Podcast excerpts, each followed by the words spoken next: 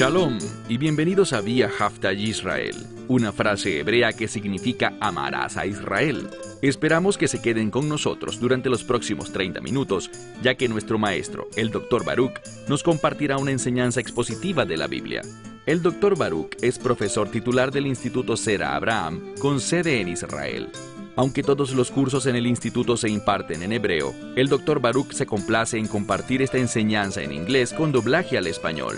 Para más información, visítenos en amarazaisrael.org o descargue nuestra aplicación móvil Mi Estudio Bíblico. Aquí está Baruch y la lección de hoy.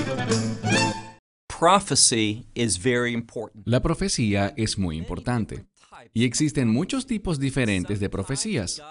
Algunas veces, Dios daba a una profecía un mensaje poderoso para el pueblo y lo hacía de manera doble. Quiero decir esto.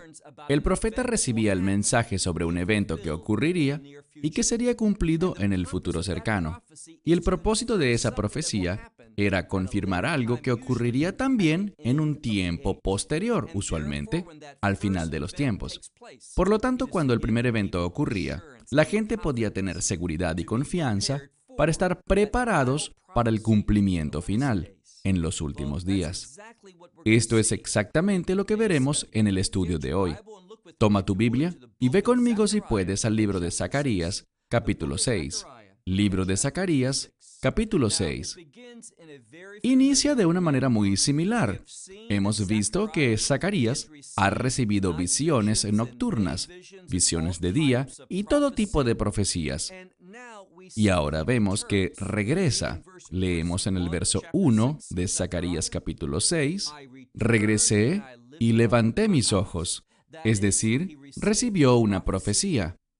Quizás inmediatamente volvió a un lugar para orar, para poder entender las implicaciones y el significado de esa visión. Y en medio de su oración, ¿qué pasó? De nuevo Dios le habló. Verso 1. Regresé y levanté mis ojos y miré, y he aquí cuatro carruajes que salían. De acuerdo con los eruditos rabínicos, un carruaje significa guerra. Y noten que dice, no dice algunos carruajes, sino que se menciona específicamente el número 4. Veremos una confirmación de lo que compartiré con ustedes en un momento. Pero bíblicamente hablando, el número 4 tiene que ver con un impacto global, con implicaciones mundiales. Así que estos cuatro carruajes que representan guerra indican que habrá guerra a lo largo del mundo entero muy parecido a lo que enseñó el Mesías Yeshua cuando dijo que habrían ciertas cosas que debían ocurrir, habrían guerras y rumores de guerra en varios lugares. De eso estamos hablando aquí. Una abundancia de guerras. Mira de nuevo este verso, verso 1. Y he aquí, cuatro carruajes salían de entre dos montañas. También hemos aprendido que una montaña proféticamente hablando, tiene que ver con un reino o un imperio. Así que aquí tenemos dos imperios. Muchos eruditos interpretan esto como el imperio antiguo de Babilonia, la antigua Babilonia, que persiguió al pueblo judío y desde la perspectiva del judaísmo hoy representa el peor tiempo en la historia judía. Pero también sabemos que en el Nuevo Testamento, en el libro de Apocalipsis, se habla sobre la gran Babilonia en los últimos días. Y por lo tanto, desde una perspectiva del nuevo pacto, aquellos que tienen fe en el Mesías Yeshua, vemos esto y miramos a estos carruajes, a estos cuatro carruajes saliendo y representando algo que tomará lugar entre dos imperios, la antigua Babilonia y la Babilonia del futuro, de la que leemos en el Apocalipsis. Y también nos dice que estas montañas, mira al final del verso 1, eran montañas de cobre o de bronce, la palabra hebrea Nahoshet. ¿Qué resulta importante sobre este tipo de metal? De acuerdo a lo que hemos visto en la historia, sabemos que el Nahoshet fue usado principalmente para la fabricación de ídolos. Cuando se dice que estas dos montañas eran montañas hechas de Nahoshet, estamos hablando de dos reinos, dos imperios. Recuerden que montaña significa reino. dos imperios que están involucrados en abodá, zará o idolatría. ¿Qué ocurrirá? Avancemos al verso 2. En el primer carruaje habían caballos, caballos rojos. En el segundo carruaje habían caballos negros. Verso 3. Y en el tercer carruaje habían caballos blancos. Estos colores son importantes. El rojo significa derramamiento de sangre o guerra. El negro tiene que ver con muerte y el blanco, en este contexto, tiene que ver con conquista o conquistar. ¿Qué veremos? Que habrán tres estados previos. Estos estados al principio serán guerra, muerte y una nueva conquista, un nuevo gobierno mundial. Uno que reinará sobre el planeta entero.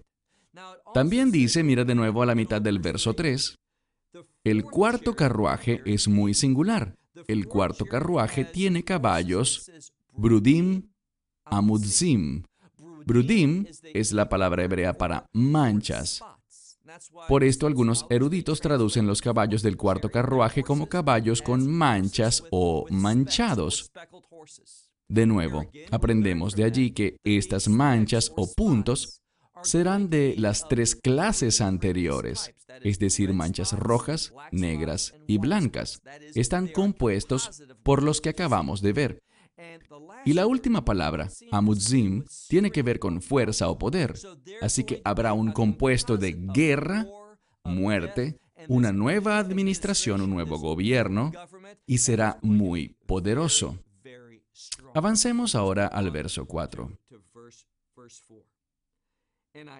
Y respondí y le dije al ángel que hablaba conmigo, ¿qué son estos, mi señor? Verso 5. Y él respondió, el ángel respondió y me dijo, y aquí tenemos la ayuda que necesitamos para sacar la conclusión correcta, la interpretación adecuada. Leemos en el medio del verso 5, estos son los cuatro vientos de los cielos. ¿Por qué cuatro vientos? Estamos hablando de las cuatro direcciones, norte-sur, este-oeste. Cuando hablamos de estas cuatro direcciones, una vez más, para verificar y confirmar lo que ya dijimos, estamos hablando de algo de importancia global. Estamos hablando de algo que tiene implicaciones para el mundo entero. Mira de nuevo el verso 5. Porque estos son los cuatro vientos de los cielos que salen desde, dice literalmente, Mei, Hit, Yatsef, que quiere decir significa de pie delante del Señor de toda la tierra. Este es el punto importante. Estas cosas que están sucediendo, guerras, la abundancia de muerte y el establecimiento de una nueva conquista, un nuevo gobierno, estas cosas suceden con el permiso de Dios. Pero tengan mucho cuidado. Esto no significa que Dios quiera que estas cosas sucedan, que sean cosas buenas, pero son cosas que deben ocurrir y recuerden lo que dijo el Mesías en Mateo capítulo 4, empezando en el verso 6. Dice que habrán guerras y rumores de guerras, que habrán terremotos y pestilencias, y estas cosas deben suceder. ¿Por qué? Con el fin de que la voluntad de Dios se cumpla. Pero estas cosas no era lo que Dios quería desde el principio. Simplemente deben suceder ahora para que se cumpla su voluntad. Aprendimos anteriormente en otro estudio que podemos llegar a la voluntad de Dios de la manera fácil, es decir, en obediencia, o en medio de la desobediencia seremos castigados. ¿Por qué? La Biblia dice, a quien el Señor ama, Él castiga, Él persigue. Podemos atravesar situaciones muy difíciles por un tiempo, pero con el fin de llegar a donde Dios quiere que lleguemos, y eso es lo que está pasando aquí. Otra manera como podemos verlo es yendo a la época de Zacarías. Zacarías vivió poco después del final de la cautividad babilónica. ¿Y qué pasa aquí? Dios estaba muy decepcionado y enojado por la desobediencia de los hijos de Israel y por lo tanto él se disponía a castigarlos. Nabucodonosor llegó, no por su obediencia, no por su fe, sino por su propia miseria. Él vio una oportunidad para atacar a Judá y Jerusalén. E hizo esto. Dios usó eso, pero Nabucodonosor no era una persona guiada por obediencia ni por fe. Dios usó esto para su propósito, pero Nabucodonosor no sería recompensado por ello. Lo mismo vemos aquí. Estos carruajes y caballos salen al ataque y Dios los usará, pero Él no está causando esta guerra, este derramamiento de sangre, esta muerte y este nuevo gobierno. Lo está permitiendo para sus propósitos. Verso 6. El carro con los caballos negros, verso 6, en el cual habían caballos negros saliendo a la tierra del norte, y luego de ellos salieron los caballos blancos. Lo que quiero que vean aquí es que hay un énfasis sobre el país del norte. Hemos visto en la escritura que la tierra del norte representa un imperio maligno que persiguió terriblemente al pueblo judío. Y hay numerosos judíos en el exilio en la tierra del norte. ¿Qué está sucediendo allí? Dios llevará a cabo su juicio a través de estos carruajes, de esta guerra y muerte, y Él permitirá que se instale una nueva administración, tal como lo hizo con Ciro y los medos y los persas. Ciro es llamado el ungido de Dios, pero esto no significa que él agradase a Dios toda su vida a pesar de que hizo cosas muy buenas. Simplemente significa que Dios lo trajo con este propósito para que su voluntad se cumpliese. ¿Qué específicamente? Ciro dictó el decreto para que el pueblo judío regresase a su tierra. Ciro no era alguien que temió al Señor durante toda su vida. Llegó a ese punto, pero no fue siempre así. Del mismo modo, este imperio en los últimos días, Dios lo usará para llevar a cabo el cumplimiento de su voluntad, para traer a los hijos de Israel que están en el exilio en los últimos días, de vuelta a Israel. ¿Por qué lo digo? Avancemos. Mira conmigo el verso 6. Vemos que en estos cuatro vientos saldrán los caballos negros y después los caballos blancos a la tierra del norte Luego dice que saldrán los caballos manchados rumbo a la tierra del sur. Estos caballos manchados, recuerden, ellos incluyen a todos los demás tipos. El derramamiento de sangre, la muerte y este imperio, estos son nuevos conquistadores. Y la razón por la que dice norte y sur es porque en hebreo, cuando hablas sobre norte y sur, oeste y oeste, estás hablando del mundo entero. Estas cosas atravesarán toda la creación de Dios. Avancemos al verso 7. Dice en el verso 7 que los caballos fuertes saldrán, y recuerden, los caballos fuertes son también compuestos por los tres tipos de caballos anteriores. Ellos saldrán y se les requirió, y aquí viene la confirmación de que hablamos de un evento mundial, que esta profecía tiene implicaciones para toda la creación. Verso 7.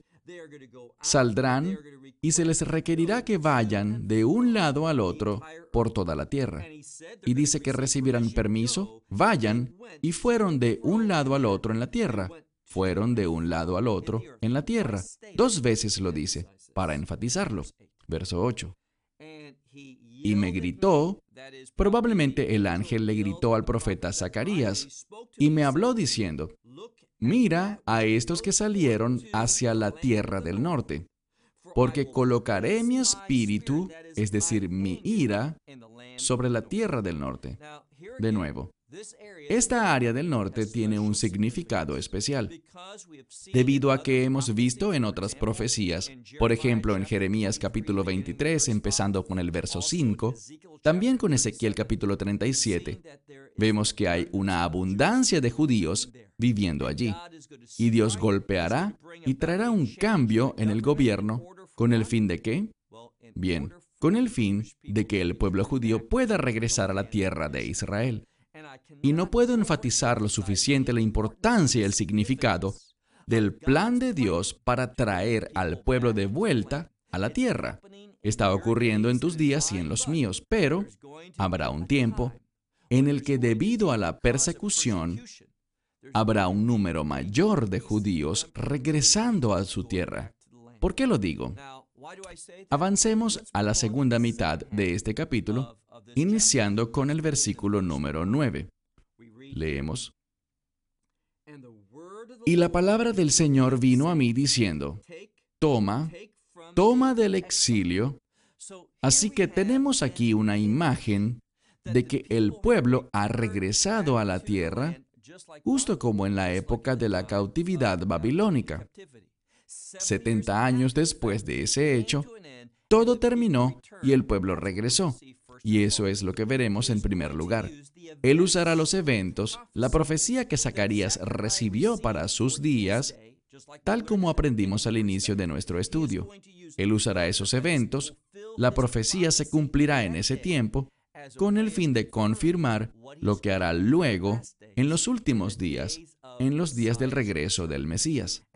Y vamos a ver que hay un énfasis en aquellos que salen del exilio. Mira de nuevo el verso 10. Y toma de los del cautiverio, de los que estuvieron en el exilio, a Heldai, a Tobías, a Jedaías, y deberás venir ese día. Esta expresión ese día es una referencia al juicio de Dios. Y tú deberás venir ese día, deberás venir a la casa de Josías, hijo de Sofonías. ¿Quién qué? Quien salió de Babilonia. Y esta palabra, quien salió, está en plural. Está hablando de todos los individuos que salieron de Babilonia, la antigua Babilonia. Pero vamos a ver que todo esto personifica, es un símbolo, es una profecía que tiene un propósito. Tuvo cumplimiento en los días de Zacarías para que podamos estar seguros de lo que ocurrirá en los últimos días. Ahora, recuerda lo que dice, toma estos cuatro hombres, muy significativo. Una vez más, estamos hablando sobre cuatro hombres. El número cuatro. Estos cuatro hombres y lo que harán tendrá implicaciones mundiales. ¿Cuáles serán?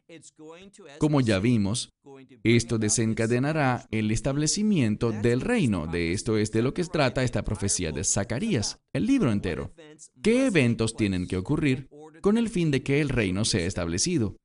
Así que mira de nuevo el verso 11. Y tomarás, ¿por qué dice esto? Porque si regresas al verso 10, hay un mandamiento. Le dice al profeta, tomarás. ¿Tomarás qué? Vemos de qué se trata en el verso 11. Toma plata y oro. De acuerdo a los rabinos, la plata y el oro tiene dos propósitos, bien sea algo bueno o algo malo. Si es algo malo, hablamos de idolatría, elaborar estatuas e imágenes que Dios prohíbe. Pero en el buen sentido, es para la construcción de instrumentos para el templo, con el fin de adorar al Dios viviente. Y ese es el contexto aquí. Tiene un propósito de reino. ¿Por qué lo digo? Tomarás plata y oro y harás coronas. Corona significa reino. Y está en plural, pero lo que es interesante es que dice que coloques estas coronas sobre la cabeza de Yeshua. Recuerden, este es Yeshua, el sumo sacerdote. Leímos sobre él en el mismo libro de Zacarías, capítulo 3. Y aprendimos sobre Yeshua, cuyo nombre significa salvación, quien personifica a un Yeshua posterior. Y hablo de Jesús, un Yeshua posterior que vendría a establecer ese reino. Todo esto tiene como fin que entendamos que lo que ocurrió 2500 años atrás es una confirmación de lo que ocurrirá en el futuro cercano, cuando el Mesías Yeshua regrese y establezca su reino. ¿Por qué lo digo? Mire de nuevo el verso 11. Toma plata y oro y haz coronas, abundantes en plural, hablando de un gran reino, y las colocarás sobre la cabeza del sumo sacerdote Yeshua, hijo de Josadac, que significa el Señor justo. Lo menciona porque está hablando de la obra del Mesías para expiar los pecados. ¿Cuándo hará esto Yeshua? ¿Cuándo regrese? ¿Cuándo vuelva? No, Él ya lo hizo en su primera venida. Y la implicación de la expiación es que con ella quitó nuestro pecado. Esto es importante para entender por qué Yeshua aquí está señalado como sumo sacerdote, como Mesías, en este primer pasaje de esta profecía. Leemos. Y le hablarás a quién? A Yeshua. Le hablarás diciendo, esto dice el Señor de los ejércitos. He aquí, este hombre es el renuevo. Bien, este hombre es Yeshua. Es llamado el renuevo porque en muchos lugares proféticamente, tanto en este libro de Zacarías como en otros lugares, por ejemplo en Jeremías capítulo 23, el Mesías es llamado el renuevo. El renuevo que brota de David, del pacto que hizo David, que Dios hizo con David, con respecto a que su descendiente sería el Mesías. Mira de nuevo el verso 12. Y le hablarás diciendo, esto dice el Señor de los ejércitos, mirad, he aquí el hombre, el renuevo es su nombre, y debajo de él, es decir, bajo su autoridad, brotará y edificará el santuario o el templo de Dios. Esto es importante porque la mayoría de los comentaristas rabínicos se equivocan aquí. Dicen, aquí es, aquí está la prueba de que el Mesías construirá el templo y por lo tanto hoy en día no lo necesitamos. El judaísmo en su mayoría estima que el templo es irrelevante hasta que el Mesías regrese, porque Él lo construirá, no es nuestro trabajo. Pero esto no es así. Porque en este pasaje de la Escritura no estamos hablando sobre el templo físico que se edificará en Jerusalén, sino de un templo espiritual. ¿Por qué lo digo? Porque hablamos sobre el Mesías en su primera obra, como sumo sacerdote, haciendo expiación por tus pecados y los míos. ¿Cómo debemos entender esto? Miremos otro pasaje. Vayamos a primera de Pedro, capítulo 2 también conocida como la primera epístola de Simón o Cefas, Simón Pedro, capítulo 2. ¿Qué vemos allí? Leamos el verso 1. Y ahora, es decir, basado en la suficiencia de la obra del Mesías, su muerte sobre la cruz, basado en eso dice, ahora sea removido de nosotros toda perversión, toda maldad, todo engaño e hipocresía y celos o envidia y toda maledicencia. Esto ya no es adecuado o apropiado. Por medio de la obra suficiente del Mesías podemos ser libres de estas cosas. Y la implicación es, avancemos al verso 5, y también ustedes, es decir, aquellos que han recibido esa obra del Mesías en su vida, recibido su muerte suficiente y su resurrección, dice aquí, también ustedes son como piedras vivientes, edificadas en una casa espiritual. De eso es de lo que estamos hablando. Volviendo a Zacarías, lo que dice es esto. La primera obra del Mesías causó que tú y yo fuésemos llenos del Espíritu Santo, que recibiéramos al Espíritu Santo, para poder manifestar su gloria. Esta es la casa del Señor que Dios está edificando, el cuerpo de creyentes. Eso es lo que vemos, volvamos a Zacarías 6:12. Dice, y él brotará y edificará el santuario del Señor. Este es el cuerpo del Mesías. Verso 13. Y él edificará la casa del Señor y levantará, la palabra es Jod, que en este contexto significa gloria, la manifestación de la gloria y se sentará y dominará sobre su trono. Y ahora hablamos de lo que será el resultado. Él dominará sobre su trono y habrá un sacerdote sobre su trono. ¿A qué hace esto referencia? Bien, es una referencia a lo que leemos en la profecía de Ezequiel. Empezando en el capítulo 40 de Ezequiel, leemos sobre el reino milenial. Al llegar a Ezequiel 43, leemos sobre un líder, un líder que será el sumo sacerdote, y habrá unidad perfecta, porque usualmente durante el tiempo de los reyes, incluso en los días del rey David, hubo en ocasiones desunión, desacuerdo, conflicto entre el sacerdocio y los reyes. Pero en los días del Mesías habrá unidad perfecta y eso es lo que dice en el verso 13, que Él se sentará sobre su trono y el sacerdote sobre su trono, y habrá consejo, un consejo de paz, un acuerdo que habrá entre ambos dos, unidad perfecta, para que podamos llegar a un juicio justo. Verso 14. Y las coronas serán... Este verso 14 es muy importante porque regresamos a estos cuatro individuos más uno. Hay cambios. Recuerden el primero, Haldai. Haldai viene de una palabra hebrea Helet, que significa básicamente este mundo y la perspectiva de este mundo. Luego habla de Tobías y Jedaías, que significan la bondad de Dios y la justicia de Dios. Y después llegamos al cuarto hombre. Regresemos al verso 10, donde habla de la casa de Josías. Y Josías aquí esta palabra es tomada de una raíz hebrea que significa decepción, desesperación o desesperanza. Esto significa que el reino previo, bajo el liderazgo de los hombres, dio como resultado desesperación y desesperanza. ¿Por qué? Porque se basaba enteramente en la perspectiva del mundo, en vez de la perspectiva de Dios. Pero cuando llegamos al verso 14 dice, coloquen las coronas sobre quién, y hay un cambio de nombre. ¿De Heldai a qué? A la palabra Helem. Y Helem proviene de la misma raíz de la que obtenemos la palabra para sueño. Estamos hablando del sueño de Dios, su propósito, su visión. ¿Y cómo se llevará a cabo? Bien, estará la bondad de Dios, la justicia de Dios. Pero en vez del nombre Josías, ¿qué pasa? Hay otro cambio. Y es la palabra gen. ¿Qué significa gen? Significa gracia. Recuerden que en pasajes anteriores hablamos que no es por fuerza ni poder, dice el Señor, sino por mi espíritu. Gritos de gracia, gracia.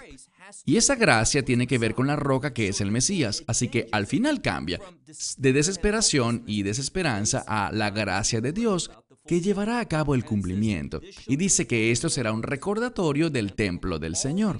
Todo esto busca decirnos lo que ocurrirá en los últimos días. Leamos el verso 15. Ahora sí hablaremos del edificio físico, del templo físico, el tercer templo que se construirá en Jerusalén. Aquellos que están lejos, es decir, aquellos que lleguen del exilio, de la misma manera que en los días de Esdras, Nehemías, Zorobabel y Zacarías, aquellos de gran influencia fueron los que salieron del exilio. Así que también aquí. Y aquellos que desde la distancia vendrán y construirán la casa del Señor, y ustedes sabrán que el Señor Dios de los ejércitos me ha enviado. Este es el profeta Zacarías cuando estas cosas sucedan y dice, ustedes ciertamente oirán mi voz, el Señor su Dios. Es decir, presten atención a estas profecías si quieren su cumplimiento y ser parte de un reino de paz, justicia, rectitud, en el que se manifieste la gloria de Dios. Se terminó mi tiempo. Hasta la próxima semana. Que Dios te bendiga ricamente. Esperamos que te hayas edificado con el mensaje de hoy y lo compartas con otros. Te invitamos a seguir nuestros estudios cada semana por este canal y por el portal de YouTube de Amarás a Israel. También puedes descargar nuestra aplicación móvil gratuita Mi Estudio Bíblico. Finalmente, para obtener más información sobre nosotros, visita nuestra web amarasaisrael.org, donde encontrarás otras conferencias de Baruch en audio, video y texto. Hasta el próximo programa. Que el Señor te bendiga en Yeshua Hamashiach Jesús el Mesías mientras caminas con Él. Shalom desde Israel.